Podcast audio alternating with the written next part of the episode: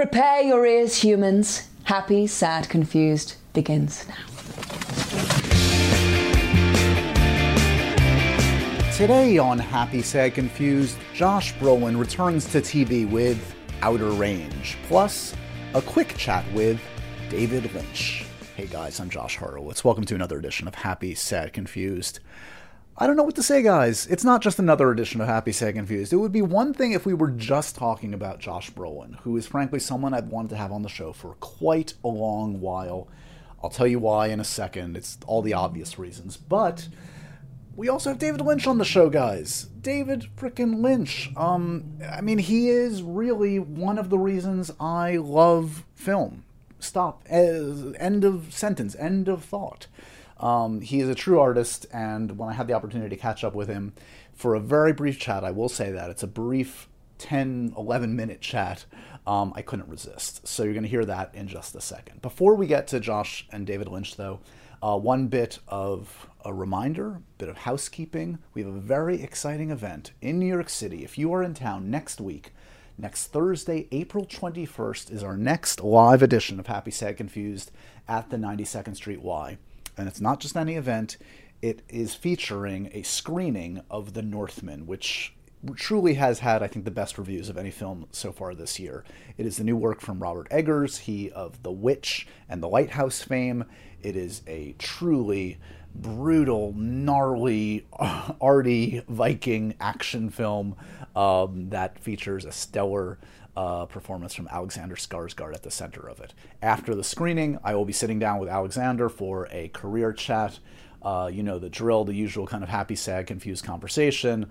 Uh, it will be fun, silly, smart, entertaining, all of those things. I hope you guys will join us. Tickets are available right now. I'll put all the information in the show notes. You know what to do.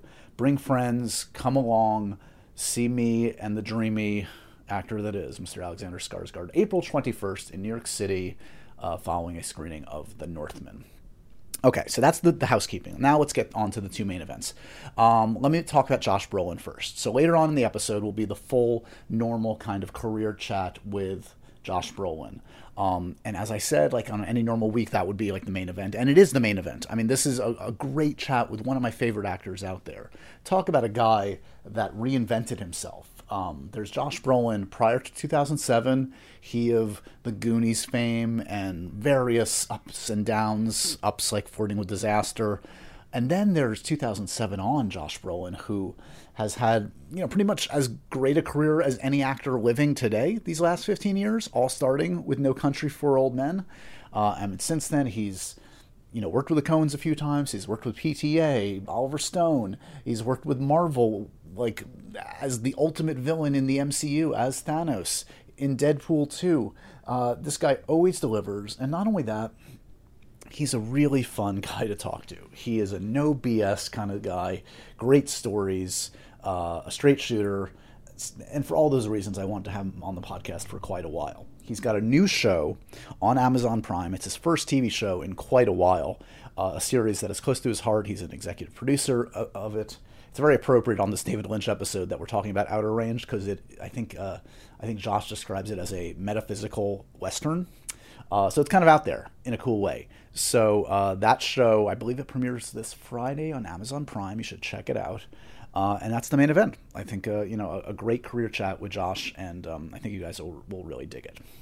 You're going to hear that after my chat with David Lynch. So that's up next. So here's some context for David. David Lynch, um, where to begin? Okay, well, first of all, here's why I'm talking to David Lynch. David Lynch's last feature film, released in theaters, was Inland Empire in 2006. It's been a while. it's been a long while. Ironically, that is the last time I spoke to David Lynch.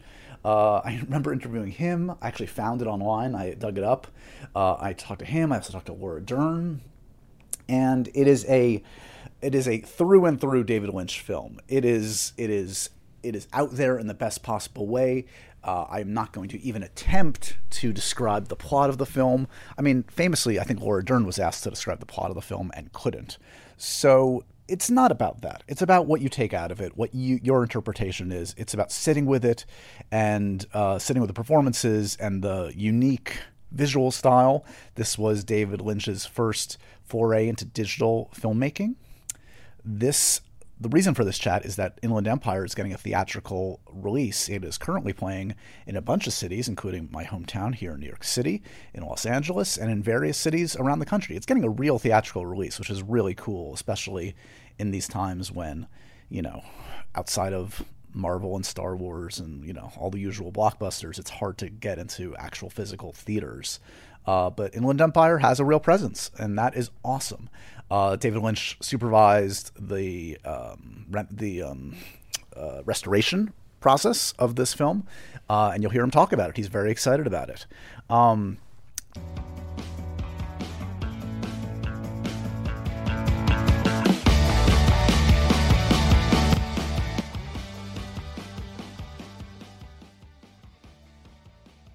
David Lynch, and I knew just every minute with David Lynch would be fascinating. I couldn't resist it, and I'm I'm happy I did it. Um, there are morsels of wisdom in even these ten minutes with Mr. David Lynch. Um, he, there's nobody like him. If you're not if you're not you know keeping up to date with David Lynch, even though he hasn't directed a feature in some time, he has kept busy. Of course, in recent years, there was the brilliant Twin Peaks: The Return, which it still staggers me that it even exists. He directed 18 hours of Twin Peaks for us guys. He co-wrote 18 hours of Twin Peaks, and it was brilliant. It was like nothing else on television. Um, and now he he's been keeping busy lately uh, on YouTube. And I mean, it sounds insane to say that, but check it out. Every day on YouTube, every weekday, I believe, he does his weather report which you know the true David Lynch fans know he did way back when, like 20 years ago. Um, but that's back on YouTube. He also does a number of the day. It's all the quintessential, perfect, weird David Lynch Lynchian kind of things. Um, and and he may or may not be working on some feature film or television work. The rumor this past week was that David Lynch has a new film premiering at the Cannes Film Festival. Um, I kind of referenced that at, towards the end of the, the conversation, and you'll hear David say it's just a rumor, that it's not true. I don't know if he's telling the truth or not. I hope he's actually not. I hope there is a new feature film there. I truly do. Um, uh, he also refused to talk about, for what it's worth, uh, I brought up his uh, reported role in the new Steven Spielberg film, The Fabelmans. Uh, the reports are that he plays John Ford uh, in that film, which is a very personal story of uh, Steven Spielberg's childhood. Uh, he, of course, a famous child of divorce. So it could be a very busy year for David Lynch fans. We may or may not have a new film, TV series. There are rumors of a Netflix series. I don't know. We'll see what happens. Uh, and hopefully, we'll also see him on the big screen uh, in Steven Spielberg's The Fabelmans later this year. So that's some context for this conversation. Uh, it's also some context for why I mention what the number of the day is and the weather in LA, referencing, of course, his YouTube videos. Um, yeah, so that, that that's all you need to know. I hope you guys enjoy this. I mean, he's he's just a he's he's a one of a kind master, and uh, like I said, I couldn't resist it. Uh, I hope you guys enjoyed this chat with David, followed immediately by the usual deep dive uh, conversation with truly one of our great actors working today and one of the great conversationalists. So don't sell it short. Don't stop after David Lynch. Stick with it. David Lynch coming at you first, followed by Mr. Josh Brolin. Hello there, Mr. Lynch. Hey, Josh. Thank you so much for taking the time today, sir. This is a true, a true honor. Thank you, sir. You got it. Um, I've already learned that my my number of the day is five. I know the weather is good out there, so I feel like I'm in safe hands with David Lynch today. good deal. uh, congratulations, sir, on um, you know, it's a it's it's a feat for any film to have a shelf life more than a week. Sadly, it seems like nowadays, and here we are talking about Inland Empire the last time I spoke to you was about Inland Empire 15 years ago, sir. So something wow. is going right in the universe. Good deal. Good deal, bud. Talk to me a little bit about um, the challenge of getting this back in theaters. Did, did did folks come to you with this? Was this something that you had that that you were seeking, or, or what? No, folks came to me. Um, uh, you know, um, I don't know what uh, prompted them, you know, like uh, Criterion, um, they they have a rep- great reputation of gathering together what they call important cinema. They came to me and wanted to do Um, I think it was, I'm not sure which came first, Eraserhead or then Mulholland Drive, maybe, and I don't know all the different ones. But anyway, um, then came uh, Inland Empire. And it gave me a chance because the 15 years that passed to um, use modern technology to do even more upresing from the quality of the Sony PD 150, which was low, low, low res.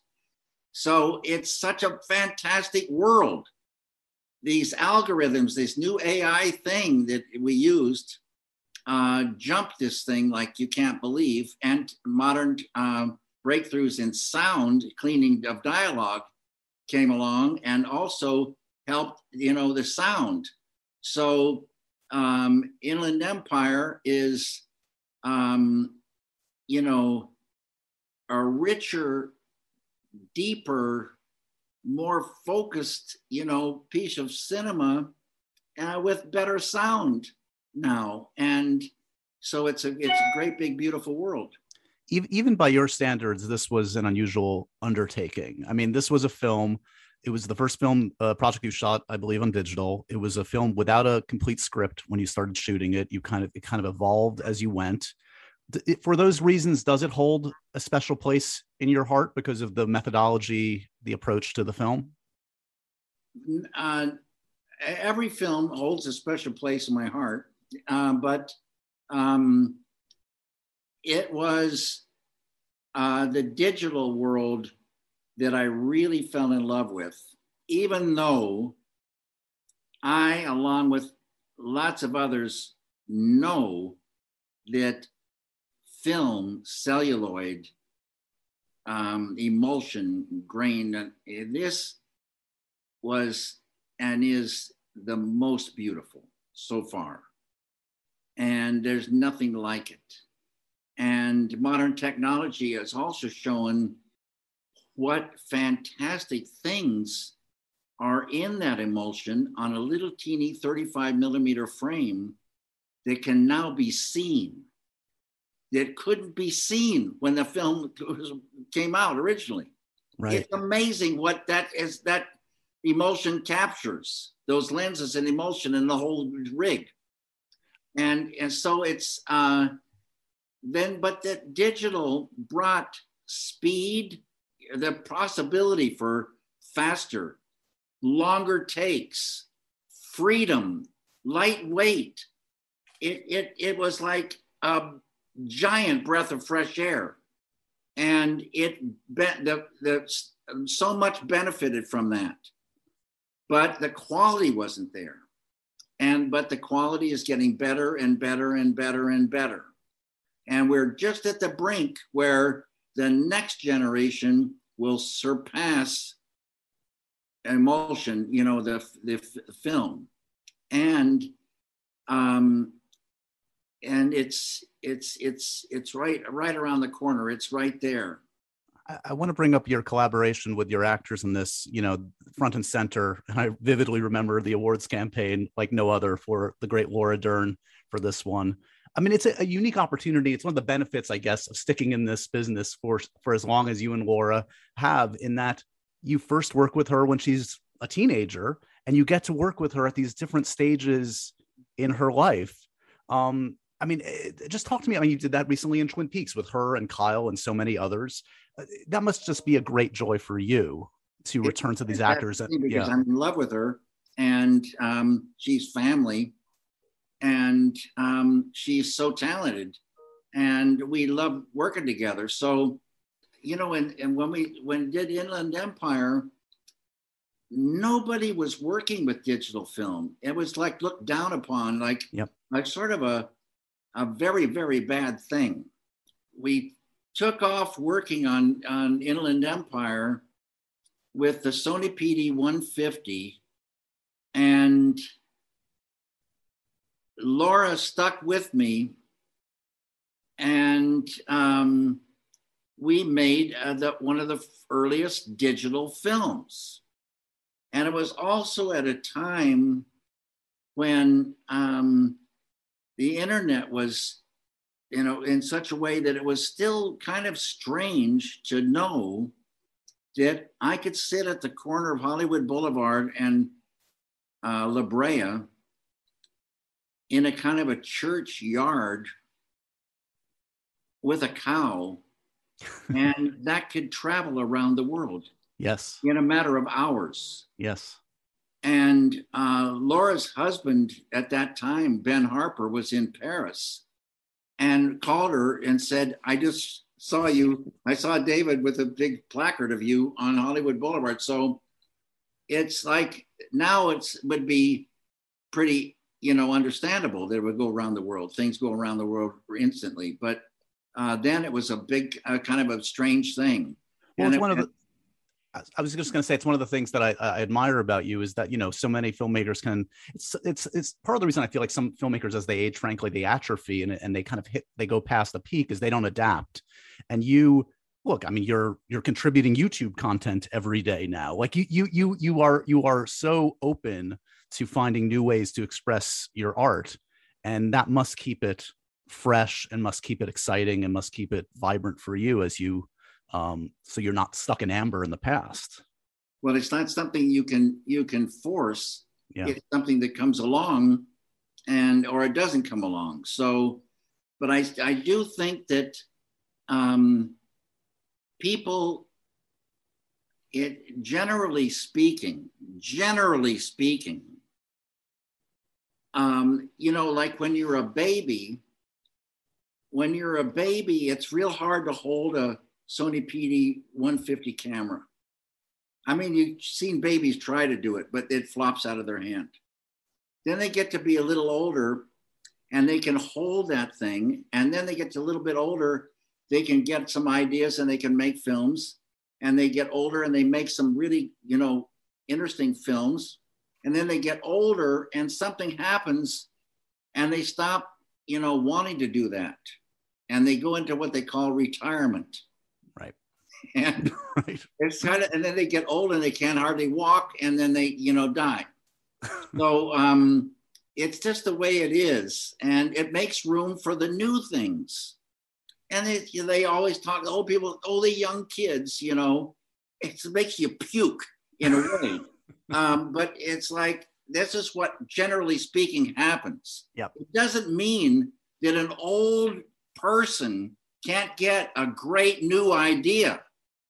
And and so I always say you got to practice transcendental meditation so you can transcend and infuse that you know consciousness and grow in that. And that is unbounded creativity inside you that you can tap, unbounded happiness that you can tap, unbounded energy, intelligence. It's there. You're a fool not to go and get it. But people hear about it, they say, no, not for me. Or I practice this other kind of thing. It's you got to transcend to get it. That's the that's the secret. Anyway, uh, so you can get old new ideas and be an old person. One one last thing for you. I know our time is short. Um, it, it sounds like uh, I'm very curious to see your collaboration with another, another great filmmaker.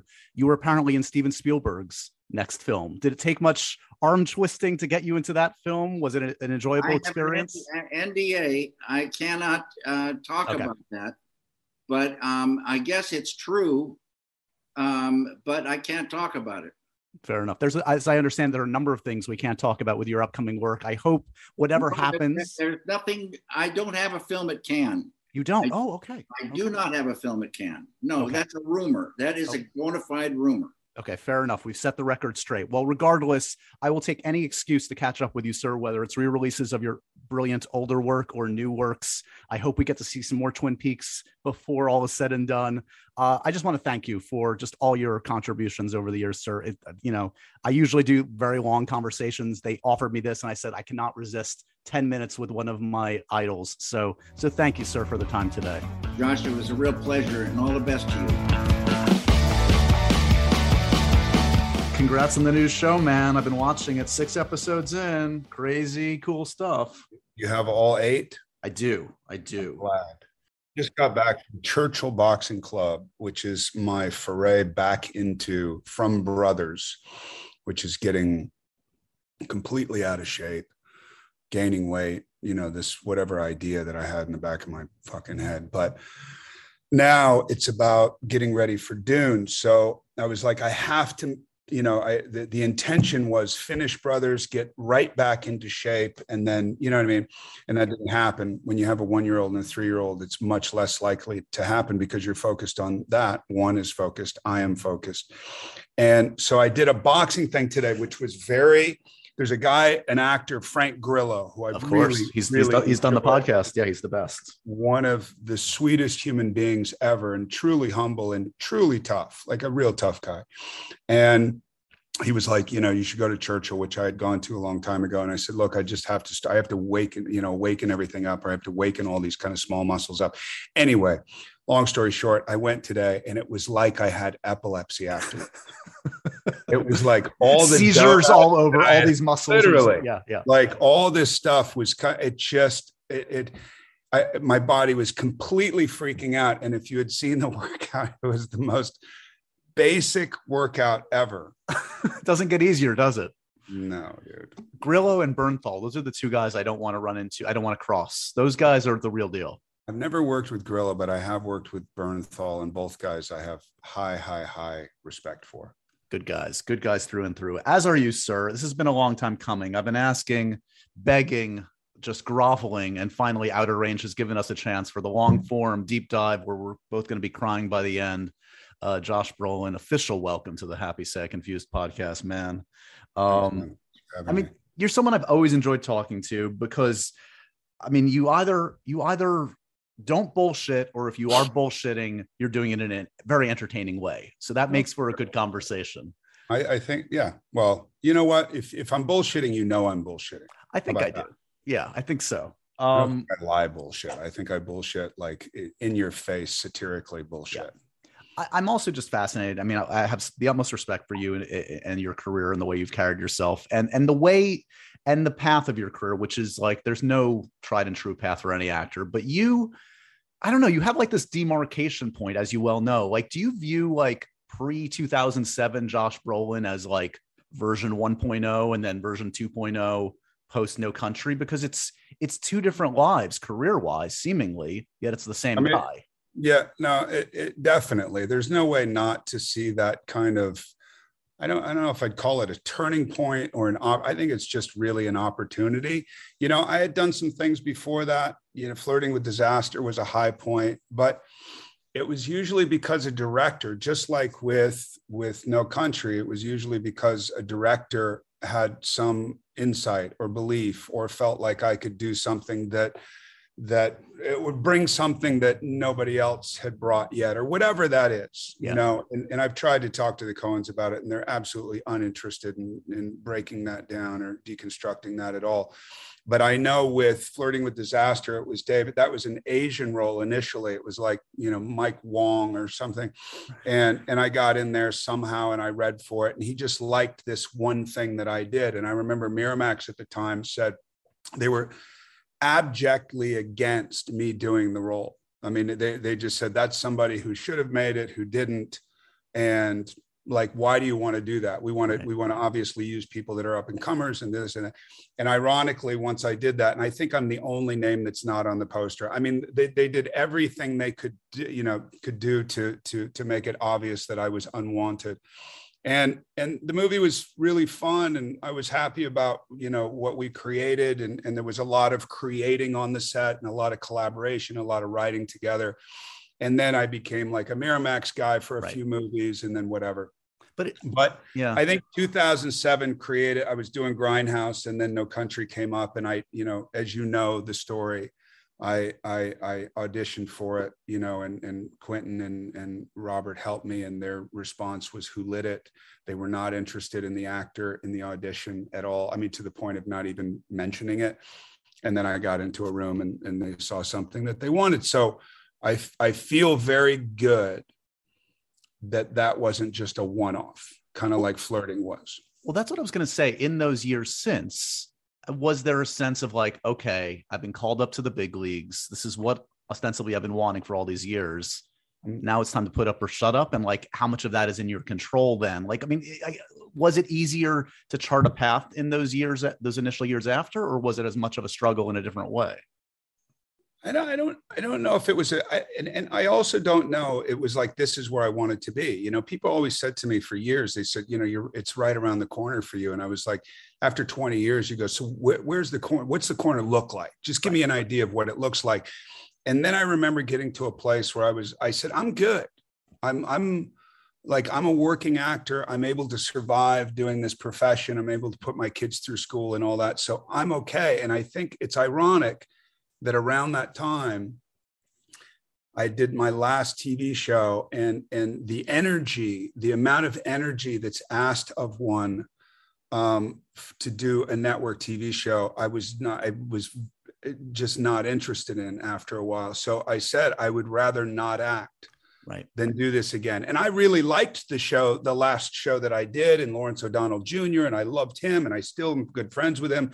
But there was something about that energy and and that output and and that it was content content content you know it was we, we didn't finish this scene so let's grab that scene yeah. let's grab the reverse of that scene and we're doing five other scenes today and all that kind of stuff that i just wasn't interested in and in creating that whole i do think that you know it was there to be filled and and and you know i i said i'm fine I found a niche in, in stock trading and all that kind of stuff. And how ironic that no country would happen like within I don't know, a year and a half or two years. Well, well I think if you're willing to let certain things go, it's such a cliche, but yeah. if you really are, you know, it was like way back in the day when when when I, I got um, some small surfer part in the Annette Funicello, Frankie Avalon back to the beach, you know, their comeback. And I'd gotten the role. And I just didn't want to, I don't know, there was something about the role I just didn't want to do or about the movie. And then there was a series that everybody wanted called Private Eye, and it was all the people from Hill Street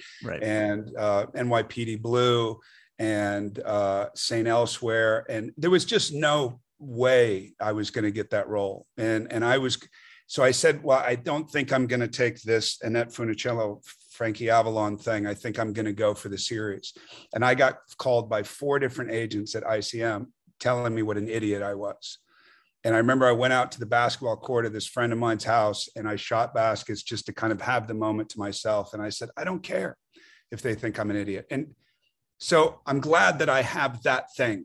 Yeah. However, that was instilled, I think, by my mother, but of just fuck it. Let's just go for this one. I know it's not going to happen, yeah. but let's go for it. And I think that's kind of enabled these opportunities to be able to happen. You you mentioned your mom because I mean, and I know you lost her relatively young, and and she sadly I guess didn't get to see a lot of the, these recent successes we've talked about.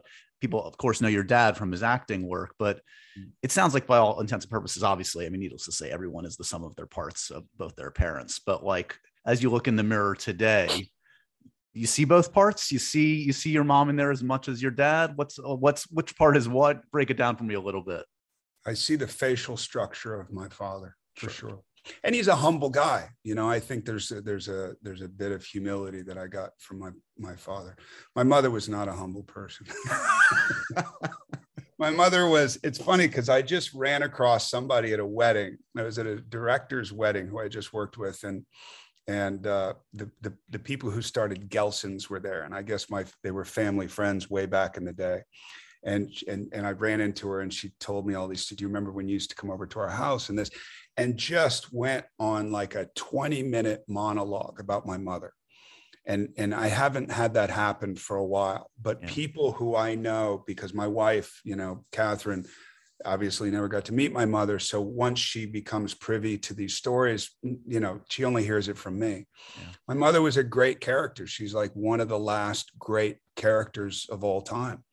And um, so I like to think that I have some of that in me. I like to think that, you know, I, am attracted to people with personality. I'm attracted to uh, to that, you know, aspect or character trait of people, and I think that absolutely comes from my mom. And my mom was also a big reader. My mom could like right. pull down a 400 page book in a night and and then and it was usually like bad books like true crime books you know and then she'd call me and say you have to come and sit next to me in my bed because i feel unsafe right now totally like a completely irresponsible mother. And she, even she would admit that. you know, ran a wildlife way station. My brother and I had to clean out the wolf cages and the and the cougar cages and all that from like seven years old. I mean, just not okay, but great to talk about Right. alive. exactly.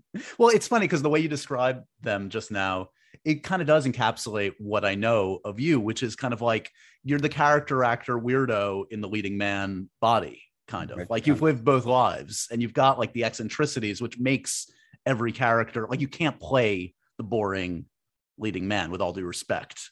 What's interesting, and I'm not going to mention who it is, but somebody just stopped by the house, and and this is very rare that this happens. But he's an actor that I know, and I really like him a lot. He's a good dude, and he was talking about shaving his head doing this thing, and everybody was like, "You can't do that because people know you as this thing."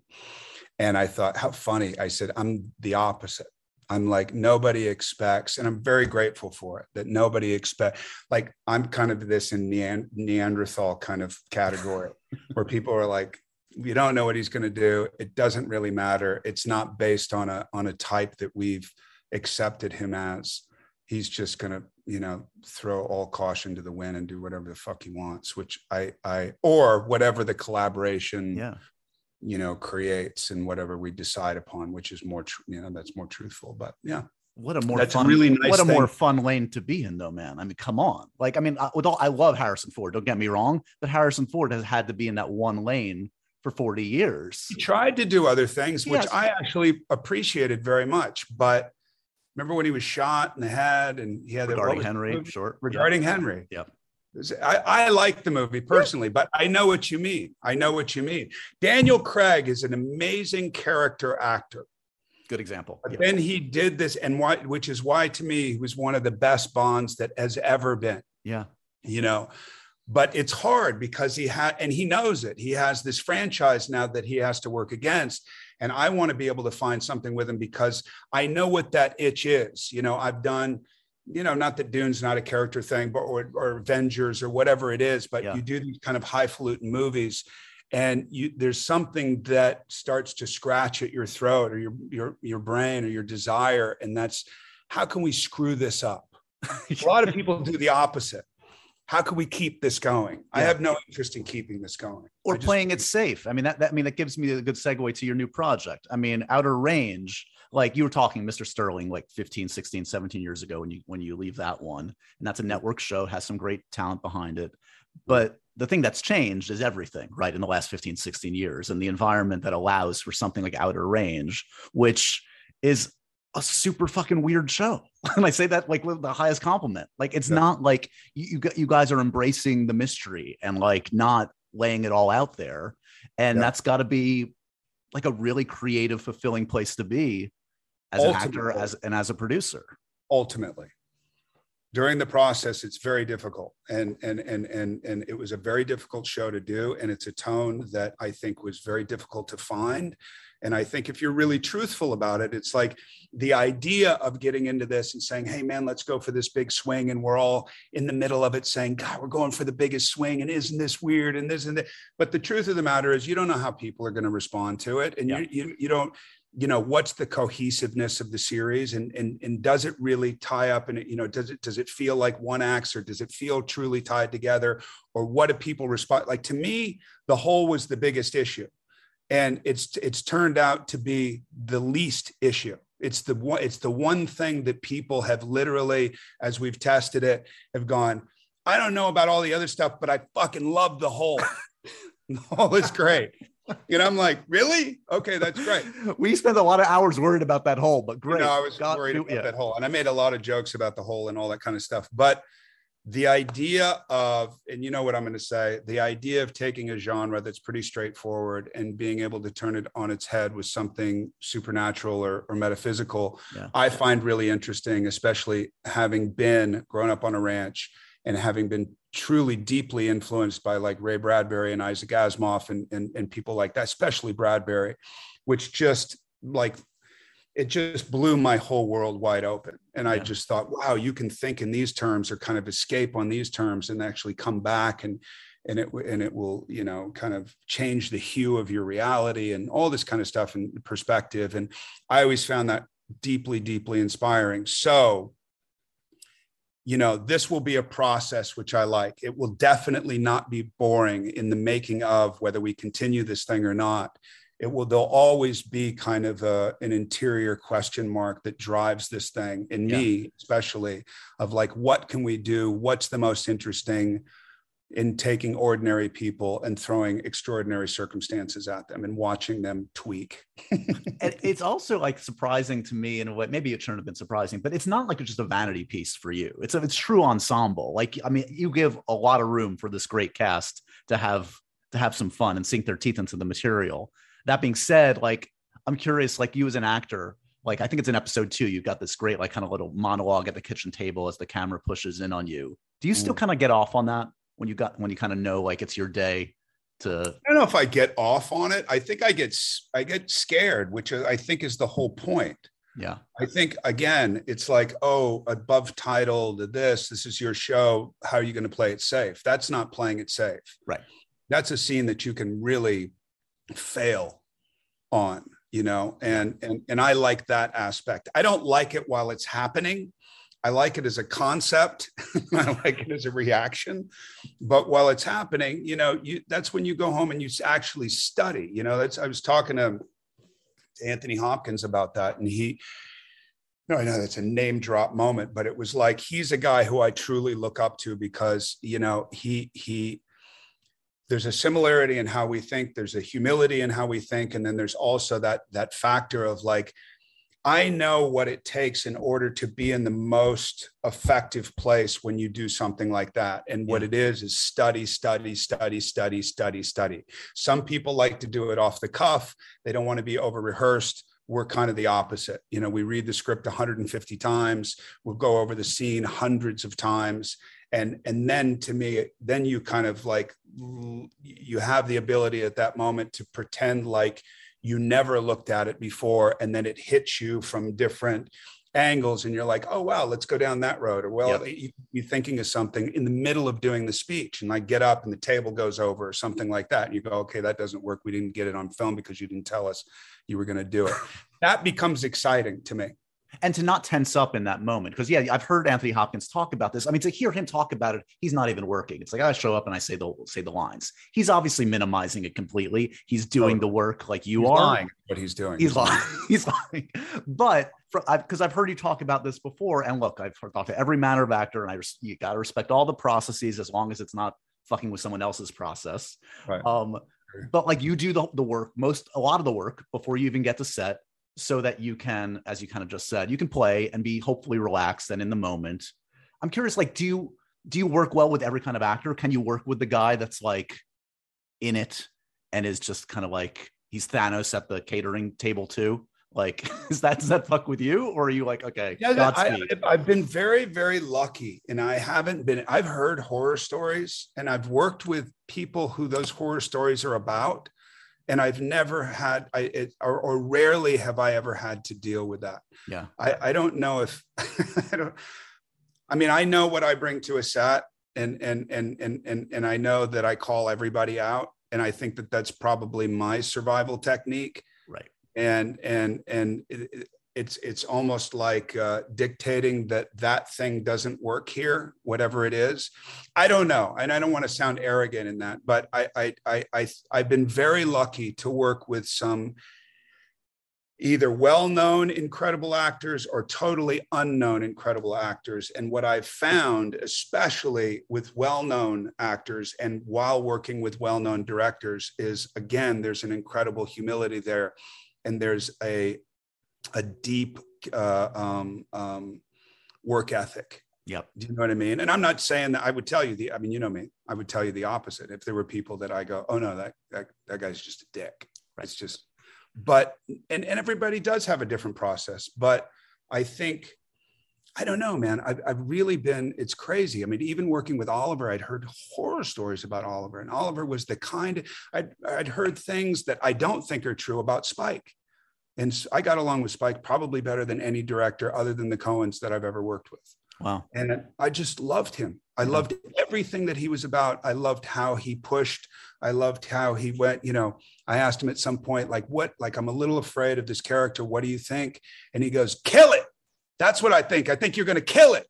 you know, I was, that's a direction. All right. Spike You the know. cheerleader. Good. Um, so I've been very fortunate. Yeah. I've been very fortunate. So, okay. I- forgive me. I'm going to bounce around a little bit, but I'm curious. Okay. Like over, over the years you've i it's funny i was talking to like of all people like jerry o'connell yesterday and we talked about stand by me and how stand by me like over the years he kind of had to kind of you know come to terms with it there were times where he loved talking about it times where he hated talking about it my Uh, sense from you is maybe you had a little bit of that with goonies for a while i don't know was that was there a, a kind of a journey with goonies and now that sadly we lost dick donner in the last year is there a new perspective on that journey and on what not because of losing dick. I think that there was new perspective once you know things like no country or american gangster and milk happened. Because you know i mean some people again some people thrive off this and i'm not even saying anybody in the goonies but you know if you're lucky enough to have one movie that people remember i think that's a huge thing in our industry um, or that chosen profession. But I, I i i didn't want that personally you know so it was 20 20 some odd years of you're the dude from the goonies you're the older brother from the goonies and after a while you're like yeah yeah. Um hey do you want a doubloon? I can get you one you know no i don't want one. Do you want a piece of the house? No i really don't want a piece of the house. But um not because i don't care but yeah. because I don't care. Uh, and then it's a really, really wonderful moment, or it was a wonderful moment when I was able to not only look at that, but look at Thrashin', which became like a cold hit. right And people coming up and saying, you know, you have no idea what that movie did. It changed my life. You know, it, like my parents were this types of people, these types of people. And I got into skateboarding. And if it wasn't for skateboarding, I probably wouldn't have lived past 13 or whatever. And now I can hear that, whereas I couldn't before. I Right, was like, I sucked in that film. I wish we could do it over, kind of thing, you know. So I love talking about the Goonies now to the point that we did a, a reunion reading and I had a blast. I think I, I think Martha Plimpton and I were more into it than anybody. We had like props, like little bicycle props and you know what i mean it was like it was really it's really fun to be able to get to a place in your life where you can embrace things that should be embraced yeah but that you don't because you feel like it defines you in some way the baggage is gone So- because you've accumulated enough other fun stuff to talk about. I totally get it. I'm curious, you know, like the choices you've made again these last 10, 15 years when like the the, the great directors have, have I mean, I guess it's easy. Like, look, if the Coen brothers call, you say yes. I mean, that that's an easy one. But are the are the blockbuster kind of things tough to figure out? Has it been tough to figure out which one to say yes to? To say yes to Thanos, to say no, from what I gather, or I don't know what happened on Jurassic World. Like, why was that the one that didn't work out when these other ones did? i don't it's an it's an it's an instinct man and I, you know that there's only one movie and i might tell you what it is there's only one movie and again i don't like even that one movie i don't look at like god i should have done it or that would have changed something or that would have because i understand why i didn't do it Mm. this one movie that i'm talking about with Inarritu. and I- i think what it's wasn't based on the movie it was based more on working with another great director and i still appreciate him as one being one of the great directors um but that's all i'll say Wait, wait, Um, Revenant? but- now I'm going back. no it's not it's not revenant but it's another one um so Doesn't have that big a filmography. I'm gonna figure it out, Josh. But like but like you know the, the, i know he doesn't. Um but it was Amores Perros. it was playing one of the dogs. Um it was it, it so so when i you know with like avengers that wasn't supposed to be what it turned out to be. That was a much smaller you know and, and they had given me this bible. I think i was doing everest at the time and i was in london and they brought this bible over and i, I just i loved kind of how inside it they were and how into it and how impassioned they were and i knew Louis D'Esposito as when he was a first AD. And so there were all these connections. And I was like, oh, this would be fun. This is something different to do right now. You know, something like um, Deadpool, you know, that was more around like there is no 50 year old guy that does an action film for the first time. Like there's 30 year old guys that build a career on it, but there's no 50 year old dude that shows up and does that. That was interesting to me. That was that's a big swing kind of thing to me. Right. And then Jurassic World, you know, with all respect to Steven, you know, I, I, I just started, I just, it, it didn't, I could not picture me doing it. I could not picture me being that guy. And I'm very, very happy based on my decision of what Chris does with it, because I think Chris is the right guy. Do you know what I mean? When Yeah. I saw Chris in Guardians of the Galaxy, I was like, because I knew him a little bit before that. And I was just like, what? I mean, we all were. Sure. I even said it to him kind of embarrassingly when I saw him at a party once. And I was like, dude, what the fuck? You know what I mean? And it was kind of, it was embarrassing. I was, because I get really excited about other people doing well. You know, it doesn't just have to be me.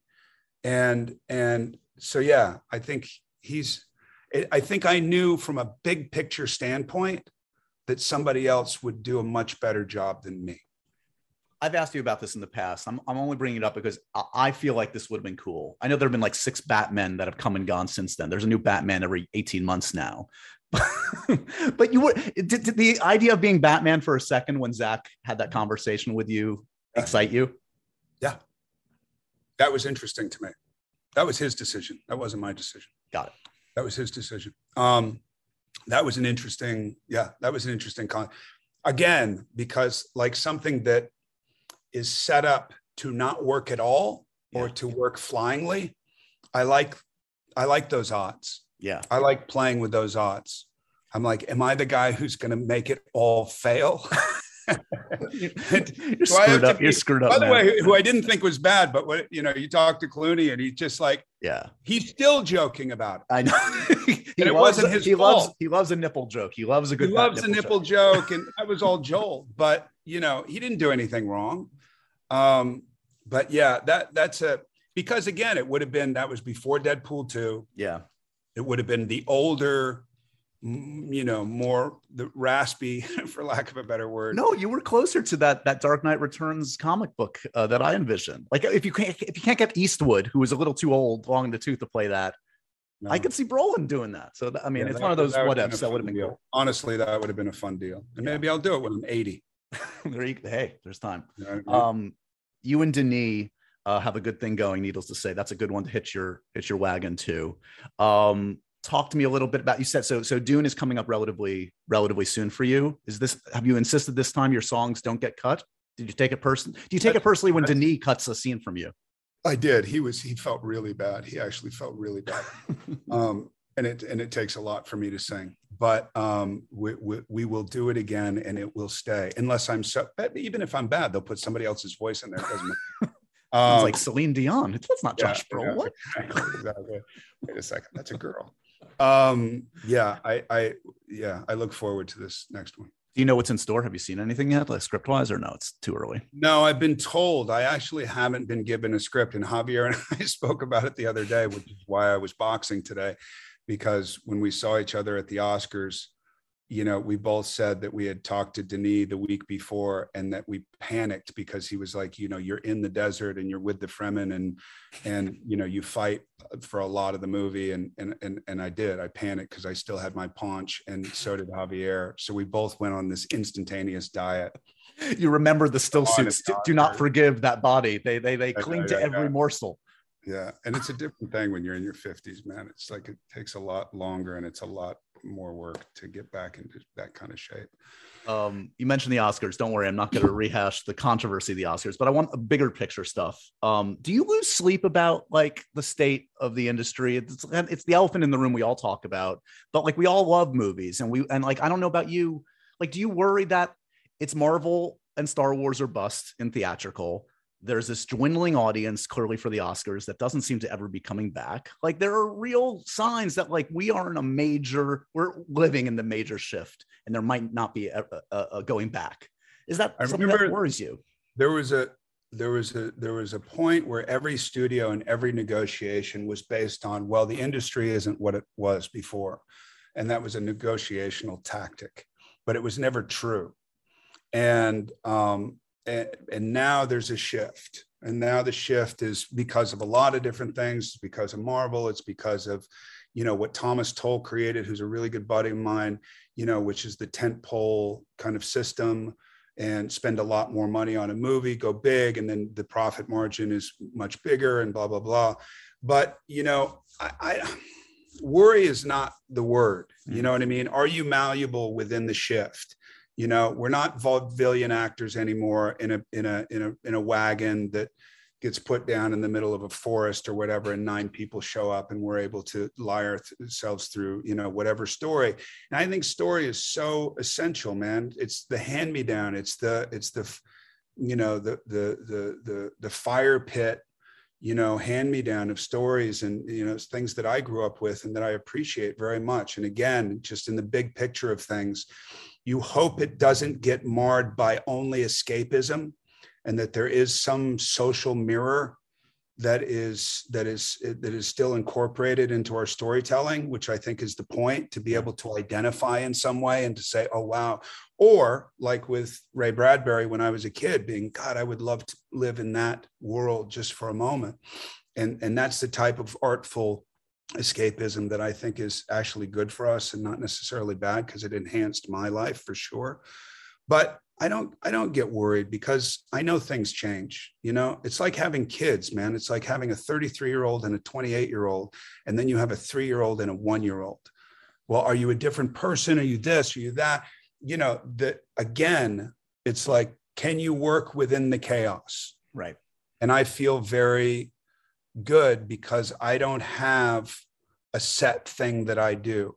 So I already bring my own chaos into it. So as the shift happens, I'm kind of going, welcome. I've been here the whole time. Right. So how are we going to make this new medium of streaming work for us? Are we going to figure because nobody's figured it out yet. What does this mean? Oh, do you do a series because everybody's doing a series and all that? No.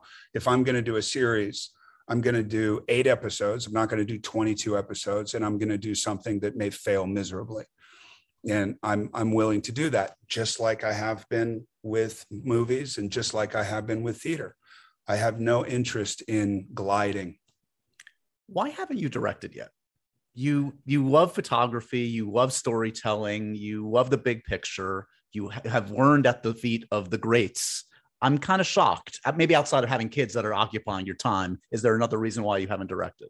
You know, I mean, it's a good question, and it's a question that I need to be asked a lot right now because a lot of people have asked me, a lot of filmmakers have asked me, and very sweetly, and and I think, I think part of it is I was, I was really focused on that road around No Country, and there was there was and i was really lending my you know i'd done be, behind the scenes in no country and nobody ever had had a camera behind the scenes of a coen brothers film. And we did that kind of satirical fun film for you know with that. And i had done x at the time. But i think one is time. And i think that what happened i don't i think it's experience too. It's like i've I, now i've gotten to the place where i've worked with enough people where i feel like i've garnered enough experience and enough point of view where it's time. So we're focused more more on it now than we've ever been. Yeah. But I think there's a fear factor too. It's funny because you take full responsibility for that. And I think that I've done that like with Outer Range or with Brothers or with, you know, taking more of a producer and not like a vanity producer role, like a like an active producer role. And and and I feel the weight of that and and and I know I can deal with the weight of that. And I just think it's lending myself to finally just fuck dude you got me all fucked up.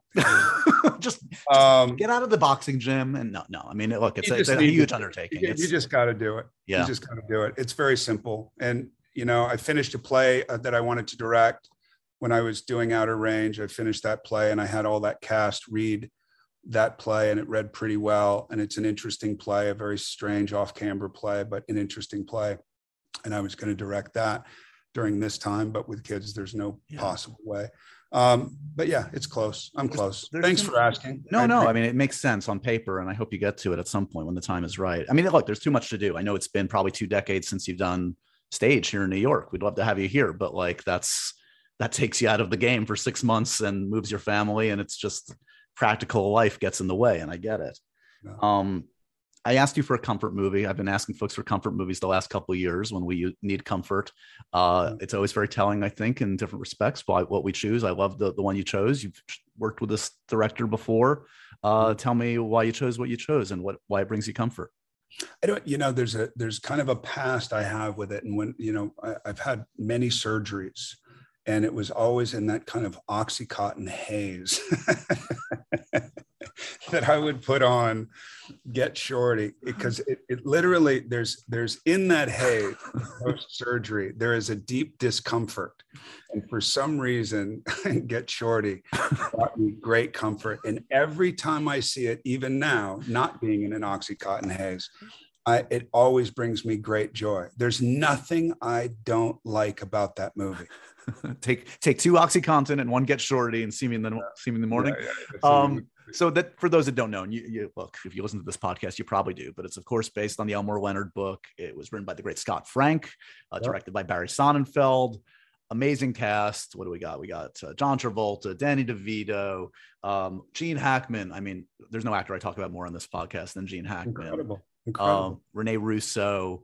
Um, Um, and yeah, it's one of those things that like James Gandolfini. Gandolfini, Delroy Lindo. It's a yeah, it's a who's who of great character Right. actors having Right. fun, and it feels like it's. It, it- and look, it, Sonnenfeld's work is always fascinating to me because he's he's swinging for it. His tone is kind of all over the place, and on the times when he hits it, it's amazing, and the couple times he hasn't, it doesn't work. But again, you, you know, no risk, no reward, and and Right, and. Elmore Leonard stories, um, they're tough. They're tough to crack, and he did. No, he absolutely did it. I think it's one of the most brilliantly, I mean, to Scott Franks, it's one of the most brilliantly constructed, structured um, scripts out there, I think.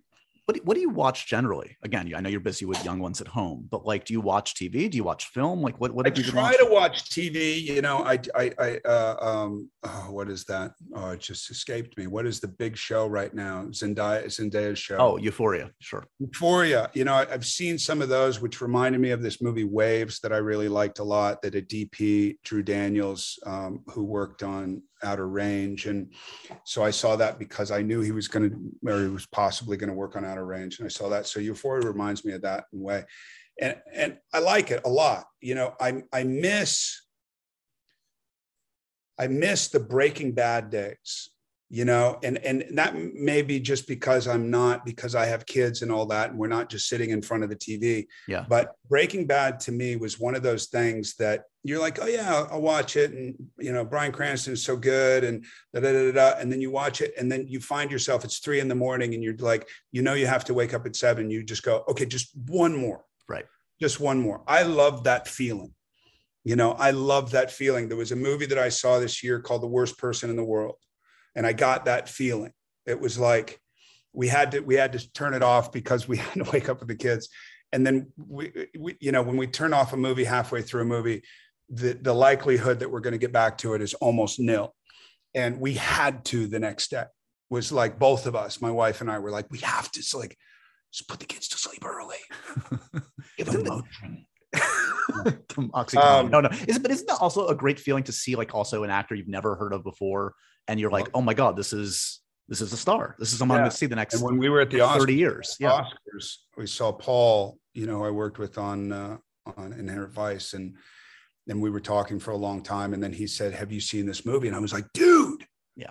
we saw it. It's amazing." He goes, "Oh, she's become a good friend of mine." I was like, "Introduce me," and I'm never like that.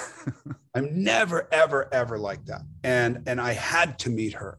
And we talked to her for a very long time, and then we left. It was like the perfect. It was like, okay, that was the spot. moment Yeah, you did it. that was a sweet spot. and then you don't go to the party after that. And then you're going to go to the other party after that. You just go home happy. And I went home happy. Yeah, she's really special, special actress, man. Are, are there are there filmmakers? You mentioned Inarritu. Like, are there one actors or filmmakers that you're surprised you haven't collaborated on that you've been chasing for the last couple decades that you're still itching to? There's no chasing going on because I've never been that guy. And I don't know why, but uh, you know, you would think it would be lack of ambition and it's not necessarily or lack of interest, but I've never like Oliver was like, God, if I could only work with Oliver, I could only work with the Coens, or I could only work with, I never had that. I just, Mhm. and there's never been a role. If I could just, there's one role that I've always wanted to do. I almost feel like I should have that at this point. But Um, But someone like Dinklage, know- who you just worked with, that is is that the kind of actor where it's like secretly on some kind of list in your brain, you're like, it'd be kind of cool to spend a couple few months. no, I think up. after. I mean, yeah, it's to say no sounds like dicky, but No, no, you know, no. Yeah. it it like once I had the idea, then it became really really attractive. Like it had to happen, kind of thing. It's like, of course, these guys with the brows, playing brothers, doing a movie together. Their heads are like super large. Like it just makes all the sense in the world. But it didn't happen until I had the idea that it should happen.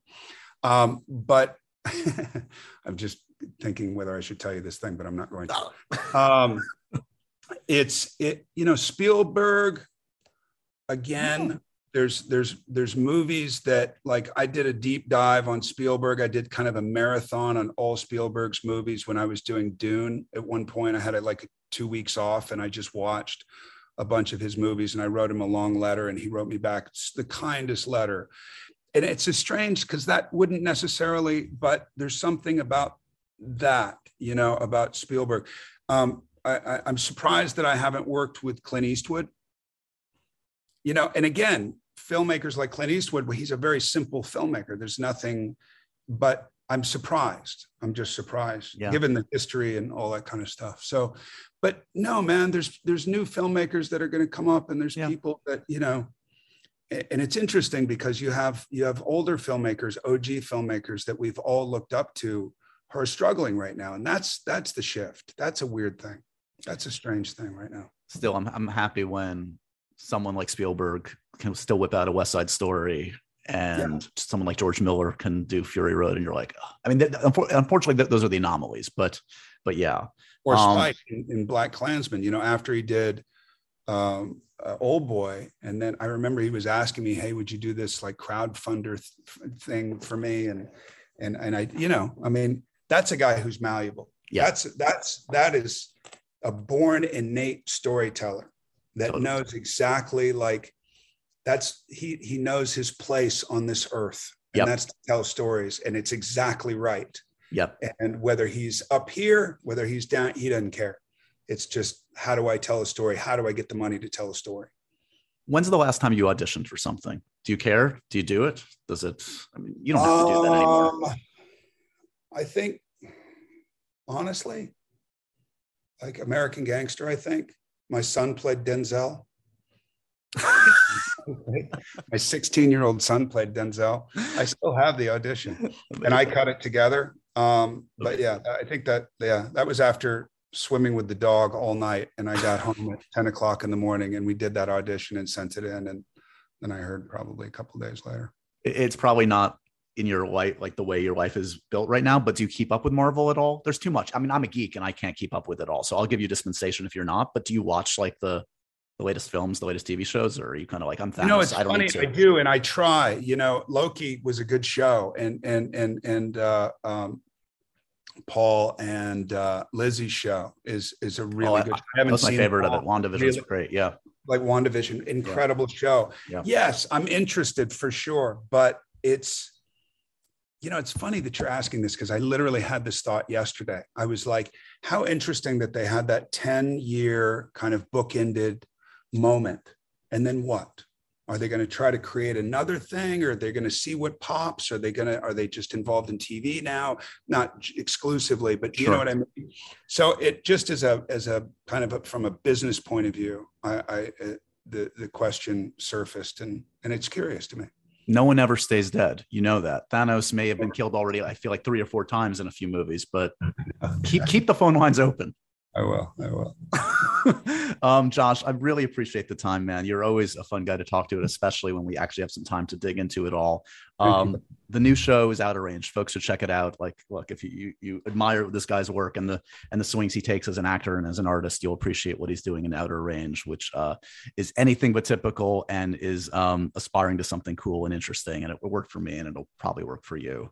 Um, thanks as always, man. And I again appreciate the time. I appreciate it, man. Good to see you again. And so ends another edition of Happy, Sad, Confused. Remember to review, rate, and subscribe to this show on iTunes or wherever you get your podcasts. I'm a big podcast person. I'm Daisy Ridley, and I definitely wasn't pressured to do this by Josh.